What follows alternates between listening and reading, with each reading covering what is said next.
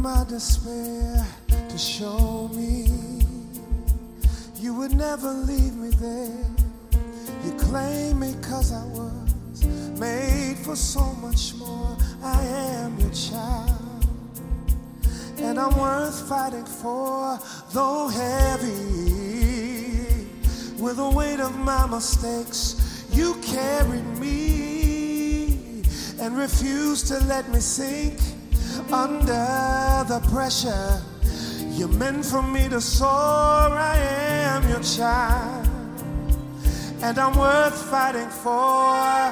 Eyes haven't seen, ears haven't heard all you have planned for me, and nothing can separate me from your love when there's so much more worth fighting for. Now I'm moving by faith and not by sight towards victory. By the power of your might, you're straightening out my path and opening every door. I am your child, oh God, and I'm worth fighting for.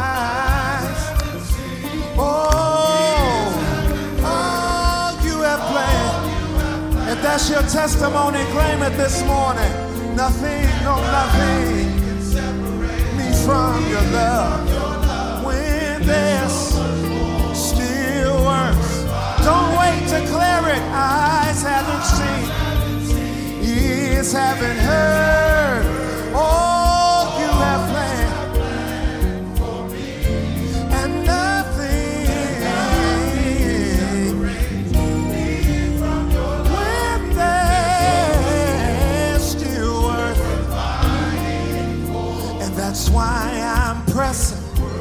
Towards the mark.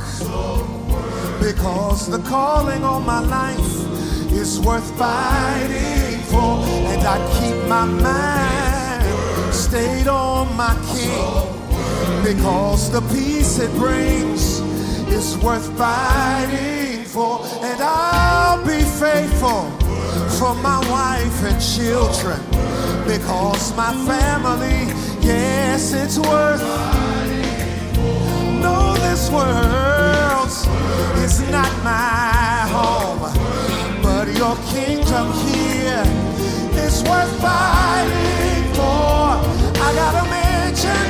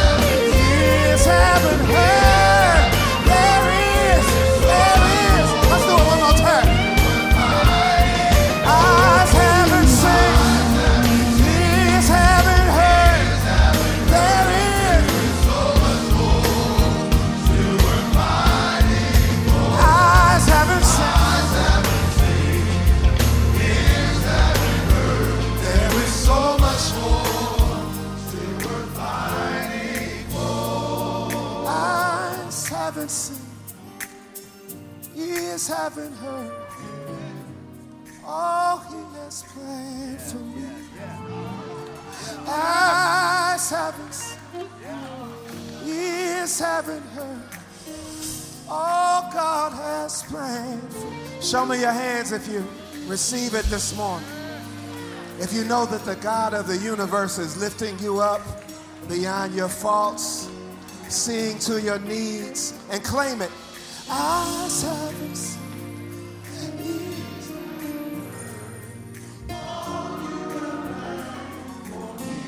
One more time, say, Our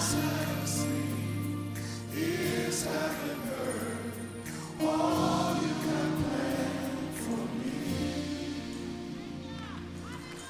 There is so much more. Show me your hands real quick. You see it? You see it? There is so much more. You see it? There is so much more.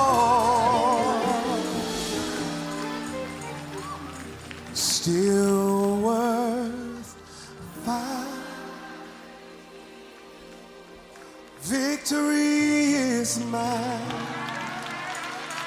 Victory is mine.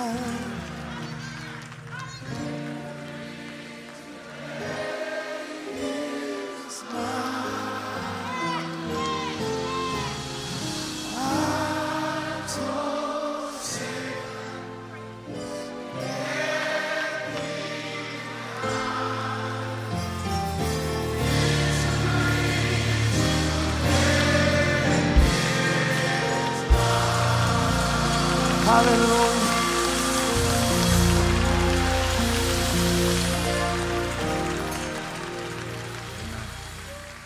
Thank you so kindly.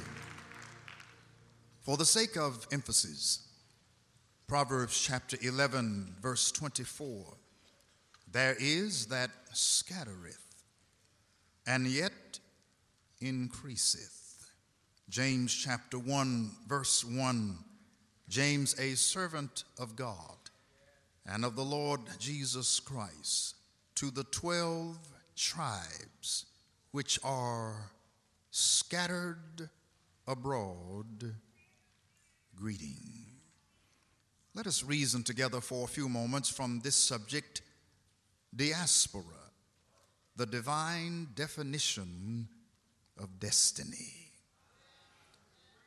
Will you repeat that after me? Diaspora, the divine definition of destiny. Thanks be to God for the strong kinsmanship between Proverbs and James. For the book of Proverbs is entrusted to Solomon as the Lord appeared to him in a vision when he was at Gibeon on the eve of his being consecrated and anointed as king of Israel. The Lord, in effect, said to Solomon, I'm giving you a blank check. I just want you to fill it in. Ask anything you want, and I'll give it to you. But notice what James says if any of you lack wisdom, let him ask of God. Solomon sought the Lord, and instead of asking for riches and wealth and defeat of his enemies and annexation of bordering territories, he asked God for wisdom and knowledge and an understanding heart to know how, as a young man in his 20s, to inherit the throne of David and to be one of the persons who would hold the throne for the ultimate successor, Jesus Christ, the King of kings and Lord of lords. God was so moved at Solomon's answer that God, instead of asking for things and possessions and position and power, I want your wisdom. God not only gave him wisdom and knowledge above any other man before or since, but God also gave him the bonus blessings of riches and honor. If you seek first the kingdom of God and his righteousness, all these things shall be added unto you. In gifting Solomon with wisdom, the Lord gave him a focus of practical insight. In reading the book of Proverbs, we find that God gives this man the ability to help us live between Sundays. All of us are in a special place on Sunday mornings when we come together to be spiritually reinforced, renewed, and revived. But we must walk out of these doors back into a world that often hates the very name of Jesus Christ. The Lord gifted Solomon to help us to function between Sundays. There is criticism about the writings of Proverbs inasmuch as he gives us good advice, but often doesn't use the name God. Solomon may say that wine is a threat to us because wine is a mocker and strong drink is raging. Whoever is deceived thereby is not wise. Good advice, but he just didn't say the name God. One that has friends must show himself friendly, and there is a friend that sticketh closer than a brother. Excellent advice, but he didn't use the name God. He said, It is better to dwell in the corner of a rooftop than to be in the house with a brawling and contentious person. Life saving advice, but just didn't say the word God. Even in this text, he says, There is that scattereth and yet increaseth. Some people are disturbed by the fact that in Proverbs, Solomon may not use the name God often. And in the book of James in the New Testament, which is the Proverbs of this new covenant, the criticism is that James didn't use the name Jesus enough. Martin Luther said, I have cut the book of James out of my Bible and will not preach from it because James didn't say enough about Jesus as a New Testament writer. How do we deal with these criticisms?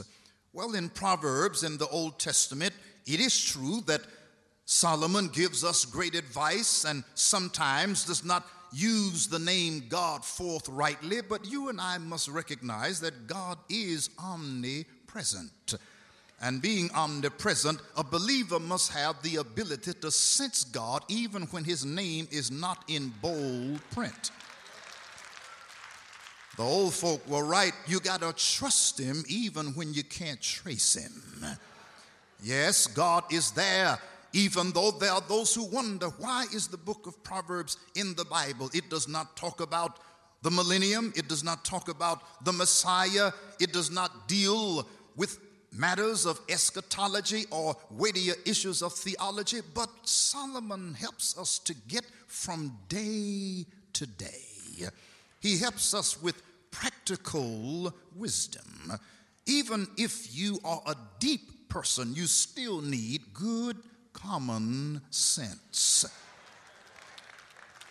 In fact, the book of Proverbs should be required reading for every human being. Because if people had read Proverbs, their relationships would stay intact longer. There wouldn't be so many people involved in violent, insensitive behavior. It is Solomon who said, A soft answer turns away wrath, but grievous words stir up anger. It is as though Solomon had power steering in mind. If you're trying to park a car without power steering, trying to get into a tight space, you can work up a sweat. But if you have power steering, you can use one finger and spin the wheel. When he says a soft answer turneth away wrath, he helps us to realize that God has to give us grace to process and carefully choose our words. Let the words of my mouth and the meditation of my heart be acceptable in your sight, O Lord, my strength and my redeemer. Words are like ammunition because you have a deadly weapon right in your mouth. Even James reinforces it in his writing and says that the tongue is an unruly evil full of deadly poison. It is no wonder that one of the first things that the Holy Ghost grabs when he baptizes us is the tongue because we can't tame it, but He can. Come on, help me give God some praise. Yes, the book of Proverbs helps us to deal with unfriendly people in a hostile world. The Lord knows that He will send somebody in our direction who is unrefined. There's some people who can't even see enough good in a morning to admit that it's a good morning, but God has to give you a soft answer to keep a potentially explosive situation from going up into flames. Yes, if God could give that kind of advice to Solomon, who gives us assurance that God allows scattering to take place, but it fulfills a larger purpose. For when he says there is that scattereth and yet increaseth, he has a message to the diaspora that God has not forgotten you.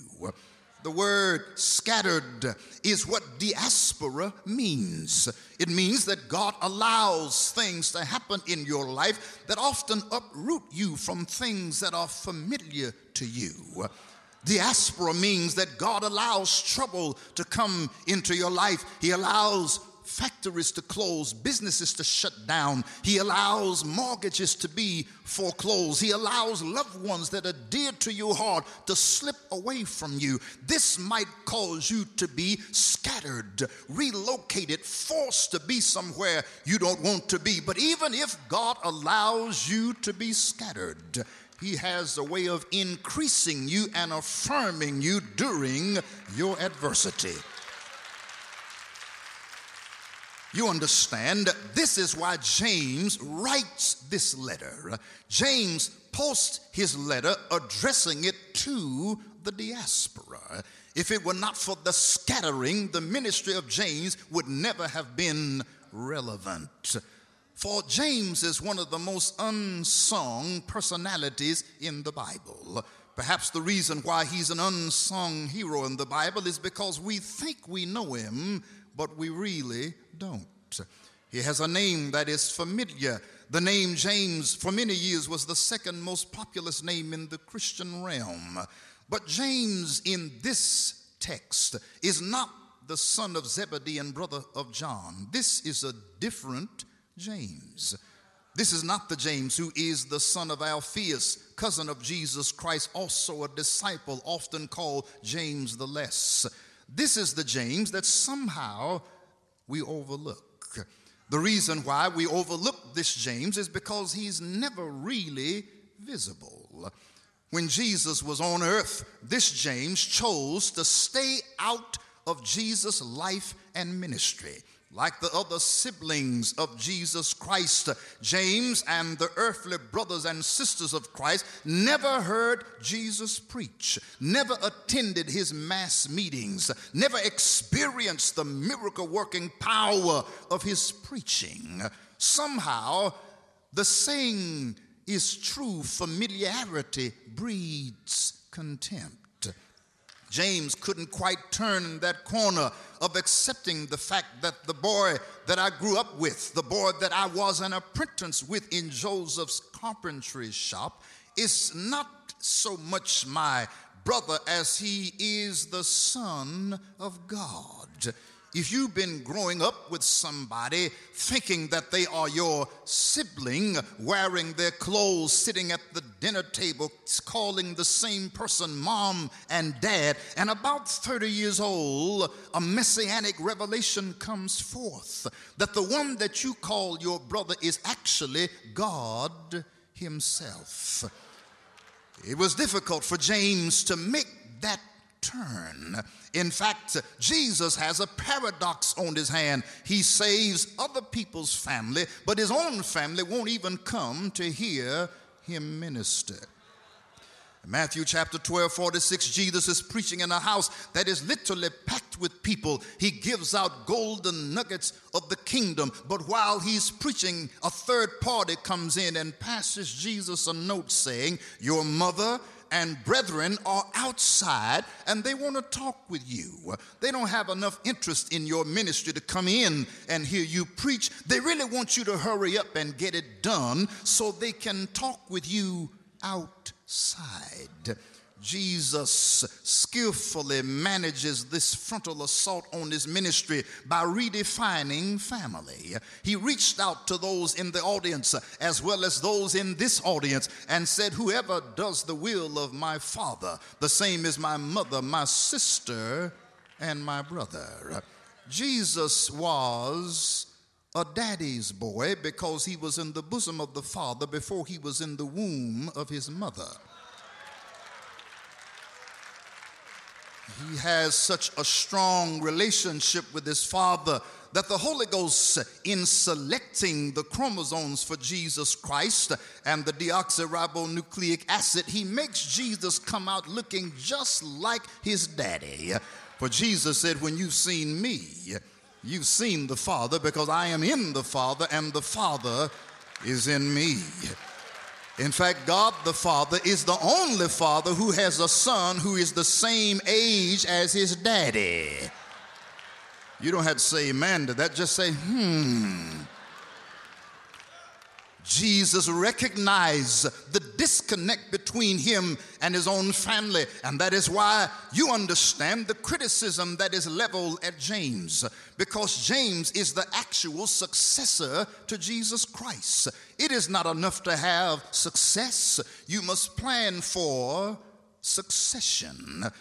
God had in mind a successor to Jesus Christ as the pastor of the mother church and bishop of Jerusalem. That successor, however, was not the more prominent names. It was not Peter, it was not John, rather, it was James who never attended any of the crusades of Jesus Christ. This James, the Lord's brother, did not believe on Jesus until after he was crucified, buried, resurrected, and ascended into heaven. Then Jesus makes an isolated appearance to James, and whatever he said to James personally and confidentially, James got on board. And in believing on Jesus Christ, God put him fast tracked, he became the pastor of the church as well as the bishop of Jerusalem. Somebody may wonder, isn't that nepotism that Jesus would have his brother to pastor the mother church? Well, why didn't you ask that when Jesus brought other brothers and made them apostles? Did you raise that objection when Andrew went and found his own brother Simon and brought him to Jesus? Jesus accepted Simon, renaming him right on the spot. I've got another name for you. I want you to recognize the connection between Little Rock and Big Rock, Petra and Petras. Peter, you are the little rock, but I'm the big rock, and on this big rock I will build my church, and the gates of hell shall not prevail against it. Yes, Andrew and Simon Peter were brothers. Philip got his own brother Nathaniel and brought him to Christ. Nathaniel was not as enthusiastic about Jesus as Philip was. For Nathaniel asked, Can there any good thing come out of Nazareth? Philip could not answer him directly, but he said, Here's what you do come and see. James and John were brothers. Thomas called Didymus, which means twins. If you didn't object to Jesus bringing in other brothers. You didn't have a problem with Andrew and Peter, Philip and Nathaniel, James and John, Thomas, a twin. Why is it that you got a problem with Jesus bringing his brother in to serve the church? You don't have to say amen, just say, hmm. Well, let's observe the fact that God had prepared James for this critical hour. Nobody ever accused James of being a great preacher or a great orator, but the fact is, he was the prince of pastors. Pastoring is one thing, preaching or oratory is another. When you need someone by your bedside in a hospital room, if you're in ICU or critical care unit, you don't need nobody to hoop. You just need somebody to be there to literally walk you through your crisis. Pastoring is a patient, nurturing, mothering kind of ministry. It is the kind of ministry that plants you and waters you and attends to your growth and spiritual development and maturity in Christ. Yes, we need pastors, not just preachers. All pastors may not be persons of oratorical excellence, but if you can be there when I'm in trouble, thank God for your pastoral ministry. You understand, Peter could preach them in. Peter, with one sermon, could bring 3,000 souls into the kingdom. In another sermon, after the lame man is healed, 5,000 souls are added to the church, which meant that Jesus, who experienced fluctuations in statistics in membership, sometimes Jesus had 12 members, sometimes he had 5,000, at other times he had zero. But after the resurrection, he rebuilt the membership one by one and two by two. He said to above 500 brethren, I want you to go to the upper room and tarry until you're endued with power from on high. 500 didn't show up, but 120 did. That's what you call the pilot group. If you got a gas stove, you can turn off everything, but you still got a little small blue flame underneath that says, I'm ready for action. You may not get this kind of crowd at prayer meeting or Bible study, but you will get enough to keep the pilot burning. God needs a pilot group that can pray early in the morning, in the midnight hour, to keep the fire burning. Come on, help me give God some praise. Yes, Peter could preach them in, but it was James who pastored them. In fact, James, as the Bishop of Jerusalem, is the one who chaired the first church council in history. In AD 51, it is the Apostle James that convened the council, which had as its focus overcoming racism in the church. The non Jewish widows were complaining that we don't get included like Jewish widows. James had to help first century believers to overcome their inherent racism. You understand, racism still is a stronghold in the community of faith.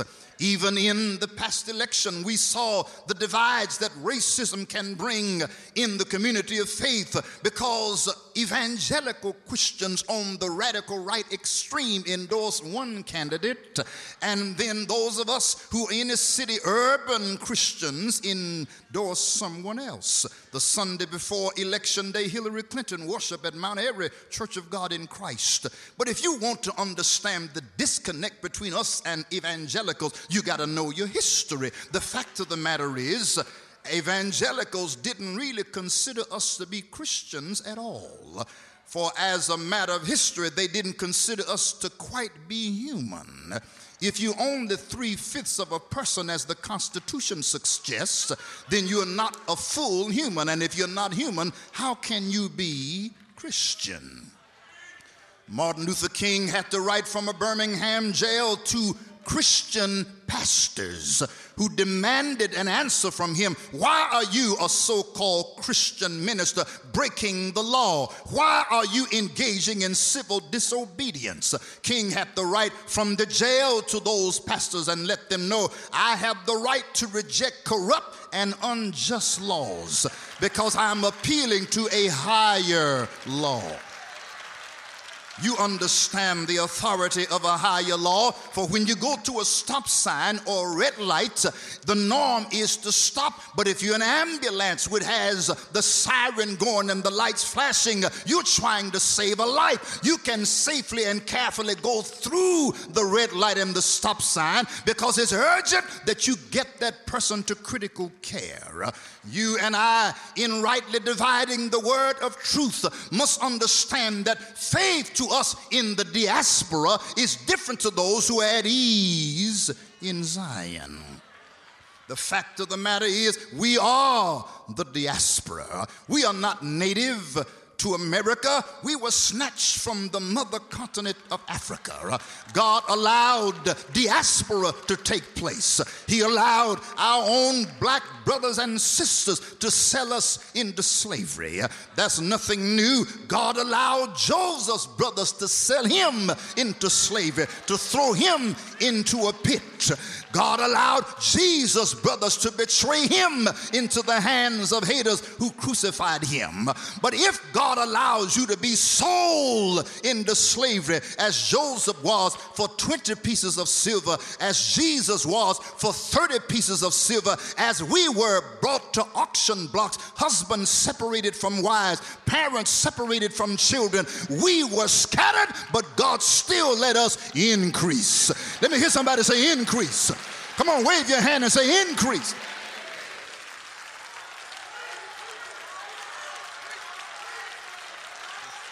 Even on this day, we notice that systemic racism is still the law of the land. We notice that 45 wants to turn back the hands not only of affirmative action, but eradicate the Affordable Care Act to take out everything that President Obama put in place. Have your fun, 45. Trouble don't last always.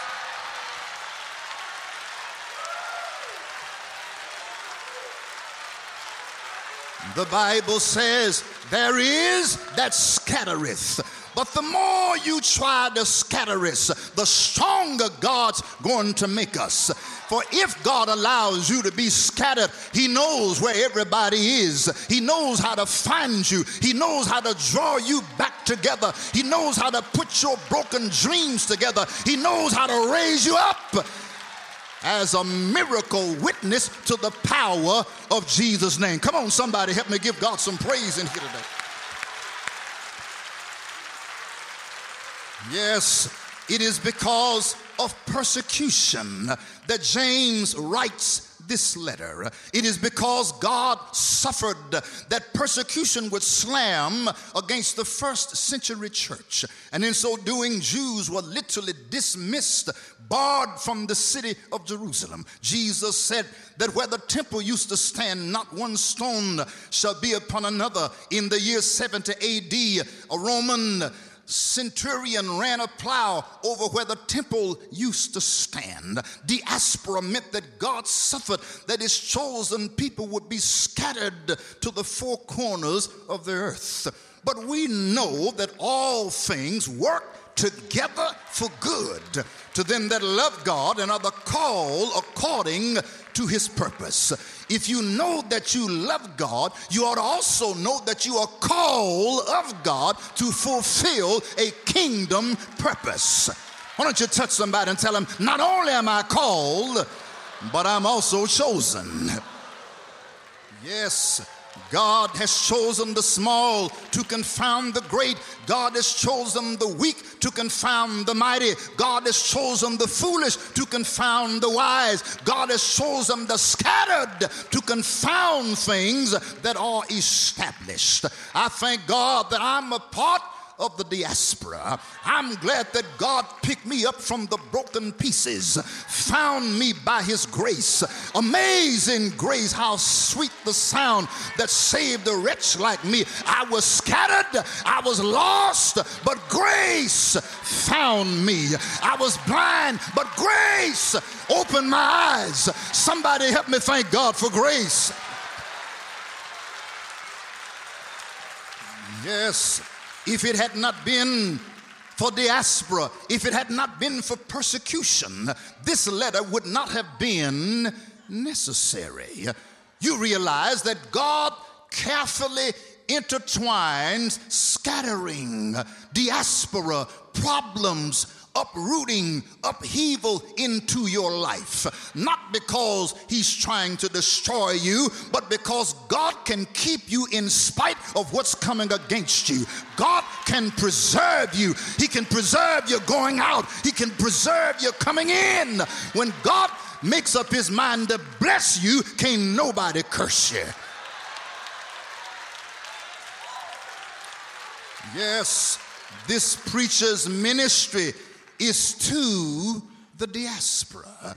There's nothing wrong with being bourgeois. There's nothing wrong with attending Ivy League schools. There's nothing wrong with using the King's English. But your ministry had better be able to go outside the box and speak to somebody who has to wrestle just to keep their head above water. You better have enough ministry to find the bottom and lift somebody up whose life is in shambles. The gospel of Jesus Christ afflicts afflicts the comfortable, but comforts the afflicted. Many are the afflictions of the righteous, but the Lord delivers out of them all. Let me hear somebody say, Thank God I'm delivered. Let's give God some praise for deliverance in here today. This preacher has a message of deliverance. If you're preaching to the scattered, you better have some deliverance. That is why the method of our preaching is different from others. The Lord says to us, Cry loud, spare not, lift up your voice like a trumpet. God doesn't give the preacher an oboe, God doesn't give the preacher a flute, God doesn't give the preacher a saxophone. He gives you a trumpet so you can wake up the dead, a trumpet so you can call people out of darkness into the marvelous light, a trumpet to bring them out of their complacency consistency. You got to have a trumpet down in your soul, a trumpet that lets you say, I'm not ashamed of the gospel of Jesus Christ, for it is the power of God, the dunamis, the exousia. It's to everyone that believeth. This trumpet preacher had to make his target those who were scattered. Even if your life has been intact, even if your marriage is one of the few that is strong, even if your job is still secure, you know somebody who has suffered diaspora. You know somebody whose heart has been broken. You know somebody who's dealt with the terminal disease. You know somebody that God has brought back from the valley of the shadow of death. I don't just have a testimony, I am a living testimony. Why don't you shake hands with somebody and tell them, I am a living testimony. Come on and clap those hands and give God some praise. Yes, James preaches to the diaspora. That is reason why what we have is good news. If you already got it made, you're not looking for any good news. You're already rejoicing that the stock market is above 23,000. The rich keep getting richer, but the poor keep getting poorer. But if somehow you're always the last hired and first fired, if somehow your family has been targeted by the enemy, drugs and violence have infiltrated your family, even prison has somehow put his hands upon you, God says, I still have good news for you. It does not matter if your heart is broken, God is a heart fixer. God is a mind regulator. God is a healer. God is a deliverer. God has good news for you. This is why James said, My brethren, count it all joy. Who in their right mind would tell somebody who's falling, count it joy? Most people think joy is for people on their way up climbing the ladder of success, racking up achievements on every hand. But God has something good for you, even if you are falling. James says, I've got good news for the fallen. For God will not suffer your feet to be removed. Not only will He establish you, but He'll make your feet like hinds' feet. For if a hind can position his front two feet. He doesn't have to worry about the rear two feet, they automatically land in place. Jesus is our front two feet. If you can just place your footsteps with Jesus.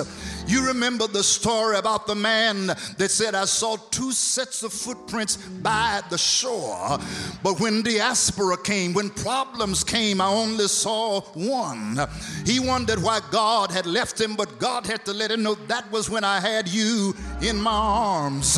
That's when I carried you through destruction. I carried you through adversity carried you through the valley of the shadow of death. You see, when God has his hands on your life and he puts you in the valley of the shadow of death, you got to have a holler ready. Because Psalm 23 said, Yea, though I walk through the valley of the shadow of death, I will fear no evil. You see, yea is another word for yes. Yes is the word God gave Charles Harrison Mason. Mason, I know I'm going to put you in the valley of the shadow of death for preaching Pentecost in a segregated society. But because there's a yes, Lord, deep down in your soul, no enemy can shut down your ministry. Mason, because a yes is in you, I'll bring the white, the black, the yellow, the brown, the rich, and the poor. God told Mason, I'll give you such a following that no building can hold the saints in one place. In fact, there are so many saints that Jesus is going to have to have a camp meeting in the air. Transportation will be provided by the Holy Ghost. For when the trumpet sounds, in a moment, in the twinkling of an eye, we shall be changed. Oh, change from mortal to immortality. Change from corruptible to incorruptible. Are you in that number? Come on and touch somebody and tell them, thank God I'm in that number. God has a change waiting for me. Say yeah. Oh Lord, God suffers trouble to come into our lives. God suffers pain to strike a nerve in our lives. God troubles us, but it's for your good. Don't you remember the analogy of the eagle stirring her nest? You can get comfortable in a nest, but if you are an eaglet, you need to learn how to spread your wings.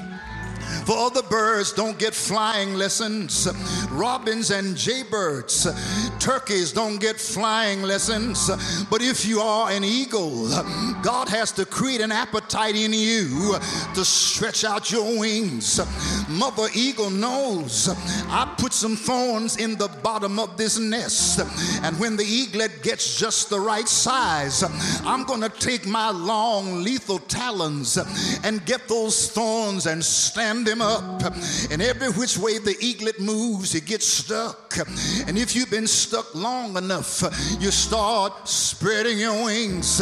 After you've suffered a while, you're gonna spread your wings. After you've been talked about, after you've been misunderstood, you're gonna spread your wings.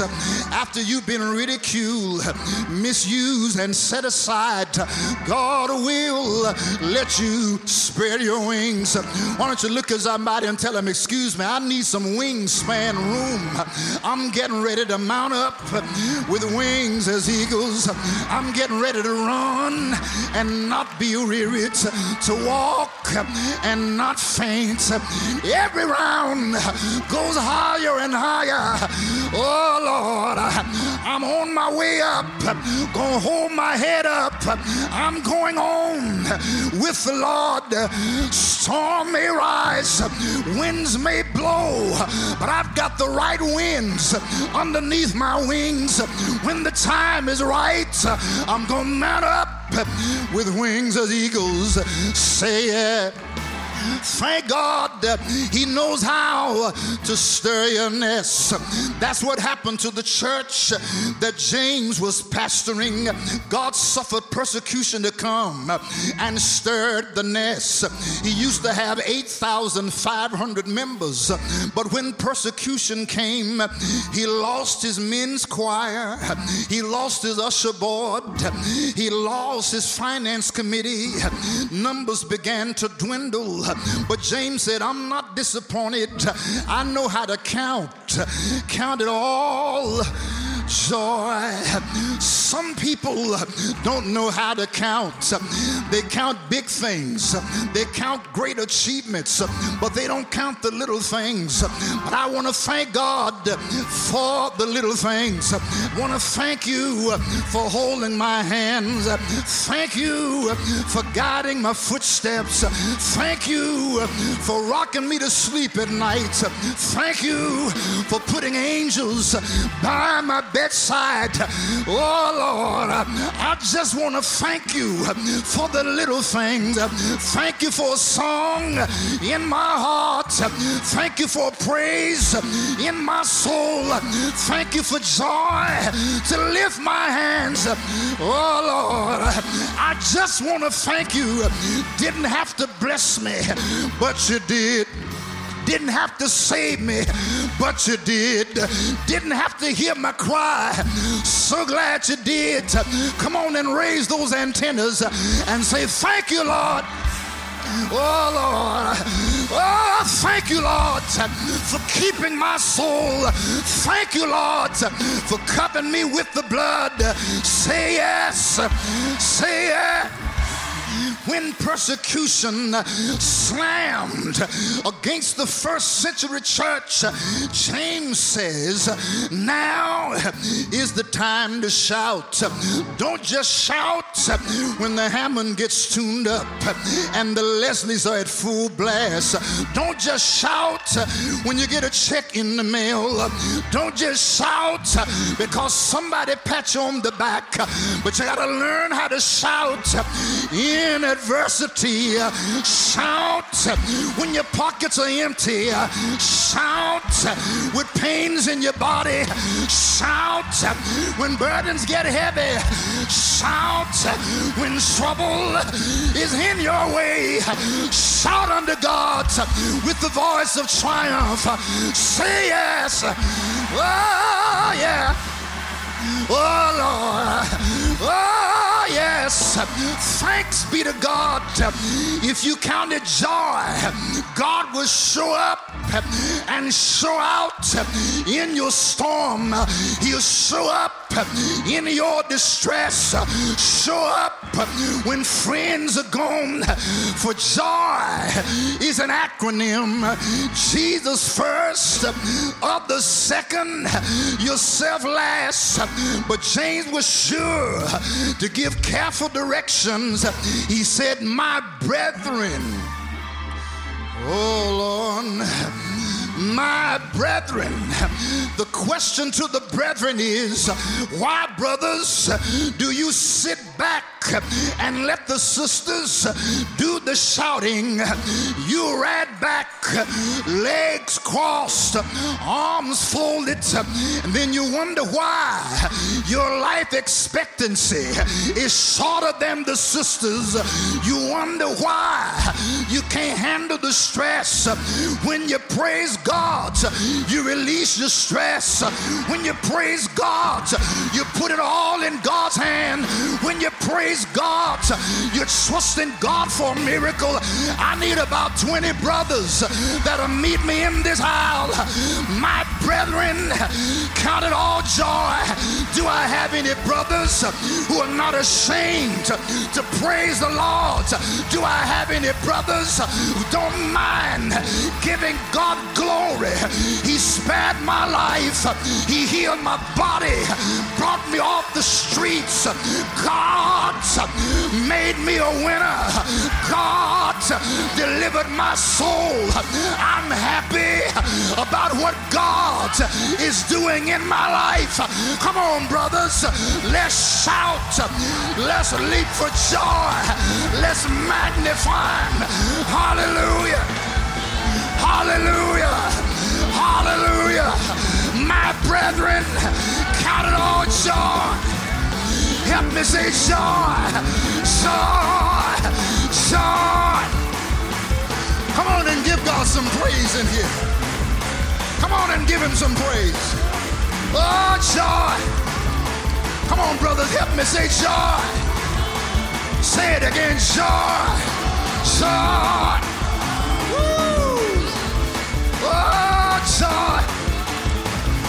Thank you, Jesus. Thank you. Thank you. Thank you. Now, brothers, here's what I want you to do. Somebody has flipped the script. And instead of men sitting in church pews on Sundays, they're in stadium seats. And they're screaming to the tops of their voices. They're filled with the Spirit. Bud Light, Pabst Blue Ribbon. But I want some real men. Let me hear somebody say, I'm a real man. I want to give God real praise. My brethren, count it all joy. Count it all joy. Count it all joy.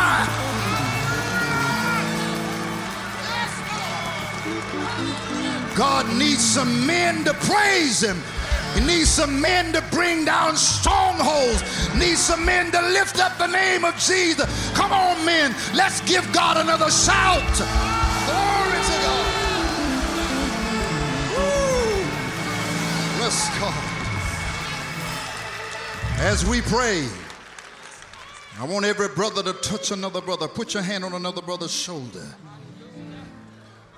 Because as God heals us, He's going to heal our spouses. He's going to heal our children. He's going to heal our grandchildren as God heals us. Only God can heal a broken heart, a disappointed spirit. Many of us have come through the wringer, our manhood despised by this system. But when God says you're a man, you're a man. And if God be for us, who can be against it? Father, we men are down here at your altar, counting it all joy. Jesus, as a man, you hung on a cross. Your word says you endured the cross, despising the shame because of the joy that was set before you. Jesus, if you could find joy with nails in your hands, if you could find joy with spikes in your feet, if you could find joy with thorns in your brow, I can find joy with my little problems. I put everything at your feet, Jesus. I trust in you with all my heart. Everything that I am, everything that I have, everything that I ever will be is under the blood of Jesus Christ. Let your blood cover my thoughts, my mind, my past, my present, my future, my home, my family. Let your blood cover today. Somebody help me say the blood of Jesus. Come on and say it again the blood of Jesus. God, we plead the blood. And even though we know that there are generational curses that have been unleashed upon us I command the curse to cease. I cancel the demon's assignment. The blood of Jesus delivers me from the curse. I'm blessed. Let me hear somebody say, I'm blessed. Come on, say it again. I'm blessed. And I know I am. Now let's give God some praise. Glory to God. Glory. Hallelujah. My brethren, count it all joy. Whatever the enemy throws at you to try to destroy you, remember, greater is he that is in you than he that is in the world. No weapon formed against you shall prosper. It might hit you, it might hurt you, but it can't destroy you. Come on and celebrate Jesus Christ. Jesus is Lord. He's my Savior. He's my deliverer. Before you leave this altar, hug three brothers and tell him, count it all joy.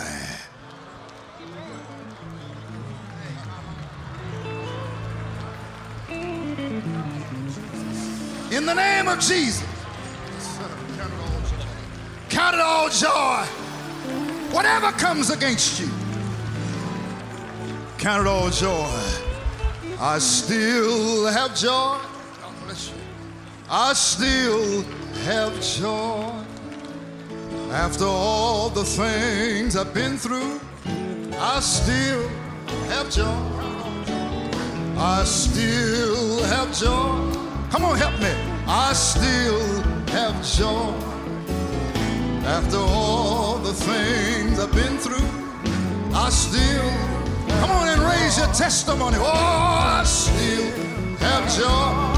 Oh, I still have joy. After all the things I've been through, I still have joy. Yes, I still have joy.